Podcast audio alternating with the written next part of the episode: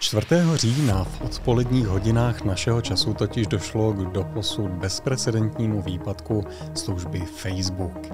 No a problémy minulý týden neměl jenom Facebook, měl je i Twitch, i když problémy trošku jiné. To poslední, čím se s vámi dnes rozloučíme, je velmi pozitivní zpráva, která se týká Officeů.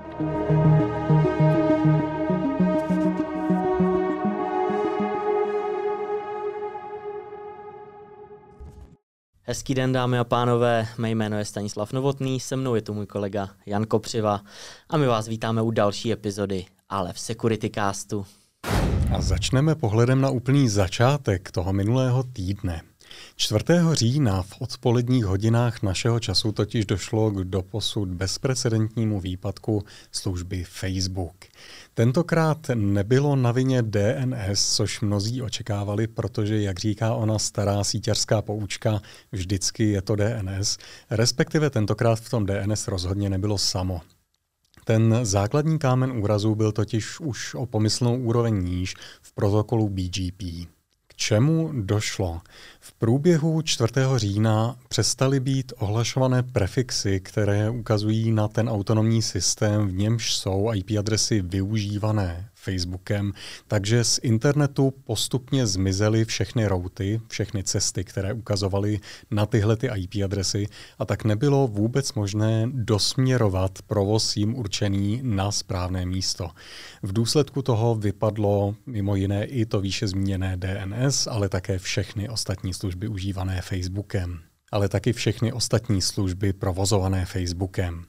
Nemělo to dopad jenom na uživatele Facebooku, ale i na jeho vnitřní fungování. Podle zpráv od některých interních zdrojů došlo i k nemožnosti dostat se vůbec do budov, které Facebook využívá, z toho důvodu, že i přístupové systémy a bezpečnostní systémy byly směrované pomocí těch veřejných IP adres, které najednou přestaly být ohlašovány a nebyly routovány. Takže vypadá to, že tenhle ten dopad nebyl jenom na uživatele, ale i vnitřně na Facebook. Co je eh, stran téhleté zprávy poměrně zajímavé, byl efekt eh, v poměrně rychlém a citelném přechodu k alternativním službám ze strany mnoha uživatelů. Zejména pokud jde o běžné zasílání služeb, čili o instant messaging, spousta uživatelů se najednou rozhodla začít využívat Telegram a Signál. Podle CEO Telegramu přibylo přes jediný den v době toho výpadku Telegramu samotnému přes 70 milionů nových uživatelů. Do budoucna tohle bude mít určitě na Facebook velmi negativní dopady i stran jejich výnosů. Konec konců některé zprávy už naznačují, že například akcie Facebooku klesly ve své ceně relativně hodnotně. Každopádně Tahle událost ukazuje na velmi zajímavou dynamiku, pokud jde o adopci nových komunikačních platform ze strany uživatelů v momentě, kdy vypadne nějaká platforma stará. Nejednalo se tentokrát sice o kybernetický útok, jak si mnozí na začátku mysleli, ale ten dopad na dostupnost byl stejný, jako kdyby zatím nějaký útok byl. Tentokrát to byla jenom konfigurační chyba, aspoň podle toho, co Facebook ex post publikoval, nicméně zmínku si to vzhledem k tomu svému dlouhosáhlému dopadu určitě zaslouží. No a problémy minulý týden neměl jenom Facebook, měl je i Twitch, i když problémy trošku jiné, protože unikl masivní balík jejich eh, dat o velikosti 128 GB a to v důsledku nesprávné konfigurace serveru. Pro ty, co nejsou s platformou Twitch eh, úplně seznámeni, twitch.tv je platforma pro živé vysílání neboli streaming, která byla založena v červnu 2011 a druh toho vysílání se zaměřuje především na videohry, vysílání soutěží e-sports, ale také zde najdete třeba hudbu, umění či různé talk show. No a minulý týden pro Twitch nebyl úplně jedním z těch nejklidnějších. Na Fortune totiž neznámý uživatel zpřístupnil balík 128 GB dat, který obsahoval zdrojový kód Twitche, interní nástroje a dokonce i výpisy příjmů jednotlivých kanálů nebo streamerů. Twitch na tenhle únik ve středu reagoval prohlášením, ve kterém uvedl, že nenašel žádné známky toho, že by byly odcizeny přihlašovací údaje a že Twitch navíc neukládá celá čísla kreditních karet, takže úplná čísla kreditních karet také nebyla odcizena. To prohlášení ohledně přihlašovacích údajů nebylo tak úplně stoprocentně pravdivé, protože už je teď potvrzené, že ten dump obsahoval hashe hesel, takže se tak i doporučuje všem uživatelům heslo změnit a rozhodně si zapnout dvoufaktorovou autentizaci. Uživatel fora, který ten balík na Forče nahrál, eh, prohlásil, že to udělal proto, aby podporoval větší eh, konkurenci v prostoru online streamování videa, protože jejich komunita je nechutná toxická žumpa. Eh, o vývoji této situace jako první informovala společnost Video Games Chronicle, která uvedla, že si Twitch už 4. října interně uvědomil, že k tomu úniku došlo. Navíc tenhle únik byl ještě označován jako část první, to znamená, že může možná být na cestě ještě dat více. I když eh, samozřejmě únik jakýchkoliv dat představuje problém z mnoha odlišných eh, důvodů, hlavně únik eh, toho interního zdrojového kódu představuje vážné bezpečnostní riziko, protože samozřejmě umožňuje vyhledat zranitelná místa ve zdrojovém kódu, které mohou být následně zneužita útočníky. Tím ale problém Twitche v minulém týdnu ještě nekončil, protože v pátek lidé na Twitteru a Redditu hlásili, že stránky s jednotlivými hrami na Twitchi najednou zobrazovali detail Jeffa Bezose jako obrázek v pozadí. A jednalo se o ten samý obrázek, který byl eh, u onoho postu s dumpem na Forčenu. V tuto chvíli není tedy jasné, zda útočníci mají stále přístup k infrastruktuře Twitche, nebo to provedli jiným způsobem. Mohlo se ale v tomhle případě jednat o cache poisoning, protože Twitch je silně závislý na různých mechanismech ukládání do mezi paměti. Twitch tuto kauzu už dále nekomentoval a čeká ho tenhle, ale i určitě nadcházející týdny spoustu práce. Google varuje okolo 14 tisíc uživatelů Gmailu, na které se údajně zaměřili ruští útočníci. Kampaň skupiny APT28, která je známá také jako Fancy Bear, vedla k většímu počtu varování, které uh, Google poslal uživatelům Gmailu z různých průmyslových odvětví. V prohlášení mluvčí Google uvádí, že phishingová kampaň Fancy Bearu uh, byla důvodem 86% všech phishingových varování doručeným uživatelům tento měsíc. Cílem společnosti Google a těchto výstrach, uh, které uživatelům posílá, je informovat jednotlivce, eh, že mohou být cíleni a aby tak mohli zlepšit eh, svoji šanci povědomí o tom a lépe se bránit. Společnost Google také navíc oznámila plány na automatické zařazení přibližně 150 milionů uživatelů do svého schématu dvoufaktorové autentizace. Stát by se tak mělo do konce roku jako součást eh, nějakého pokračujícího úsilí Google zabránit neoprávněnému přístupu k účtům a k celkově zlepšit své zabezpečení.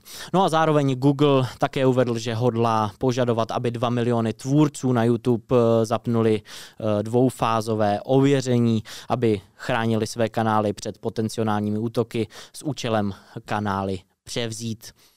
Donocovací orgány oznámili zatčení dvou provozovatelů ransomwareu na Ukrajině, kteří údajně nejméně od dubna roku 2020 provedli řadu cílených útoků proti velkým průmyslovým subjektům v Evropě a Severní Americe. Společnou operaci provedli 28. září představitelé francouzského národního četnictva, ukrajinské národní policie a amerického FBI ve spolupráci s Europolem a Interpolem. Europol v pondělním tiskovém prohlášení uvedl, že tito zločinci by před šifrováním souborů nasadili do cílené společnosti malware a ukradli citlivá data.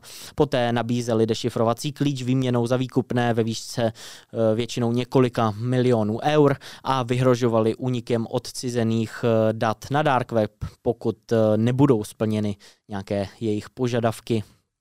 Kromě dvou zatčení proběhlo celkem sedm razí majetku, což vedlo k zabavení 375 tisíců dolarů, dvou vozů v ceně 250 tisíců dolarů a také k zmrazení aktiv kryptoměny v hodnotě 1,3 milionu dolarů. To poslední, čím se s vámi dnes rozloučíme, je velmi pozitivní zpráva, která se týká ofisů. Microsoft se nechal v tom uplynulém týdnu slyšet, že do Office 365 doplní v posledním kvartálu tohoto roku v různých měsících podle kanálu, který jednotlivé organizace využívají, novou možnost, která umožní a defaultně bude zapnutá, zablokovat spouštění maker typu Excel 4. Makra typu Excel 4, pro úplnost připomenu, jsou využívaná útočníky poměrně masivně, zejména poslední cca rok a půl se na ně útočníci zaměřují. Jedná se o velmi obstarožní technologii, je stará nějakých 28-29 let a byla nahrazená 27 let zpátky, takže skutečně dneska asi není jediná organizace na světě, která by tahle makra legitimně využívala, ale Microsoft v zájmu zachování zpětné kompatibility je i v moderních ofisech umožňuje spouštět. Útočníci je začali využívat, protože si všimli, že moderní antimalvérové nástroje je neumějí korektně detekovat. Tomu Microsoft pomohl už letos v březnu, kdy přidal možnost skenování těchto maker s pomocí AMSI. Nicméně teď nově už tahle ta makra nebude možné vůbec spustit, pokud administrátor explicitně nenastaví počítač tak, aby jejich spouštění umožňoval. Rozhodně velmi pozitivní zpráva, takže budeme, potažmo naši uživatelé budou zase o trošičku více v bezpečí při interakci s ofisovými dokumenty. K téhle zprávě se váže i naše dnešní doporučení pro manažery a architekty kybernetické bezpečnosti. Týká se Maker. Doporučení pro vás, dámy a pánové, pokud ve své organizaci Makra nepoužíváte, s pomocí Group Policy je úplně zakažte. Zakažte jejich spouštění. Pokud je ve své organizaci používáte, doporučení povolte jejich spouštění jenom z vybraných umístění v rámci adresářové struktury, nebo povolte spouštění jenom maker, která jsou podepsaná, a nebo zakažte spouštění maker v souborech stažených z internetu, respektive z nedůvěryhodných sítí. To všechno, co jsem teď zmínil, se dá udělat relativně jednoduše přes Group Policies a je to určitě něco, čemu se vyplatí věnovat ty dvě, tři hodinky, než to naimplementujete, protože makra jsou přeci jenom i v dnešní době jeden z těch dominantních vektorů, kterými se dnes šíří malware. Takže nám to může pomoct poměrně citelně zvýšit odolnost naší organizace před útoky. To je od nás pro dnešek všechno. Tak jako vždy, i dnes vám děkujeme, že jste se k nám připojili a budeme doufat, že se k nám připojíte i příště. Naslyšenou příští týden.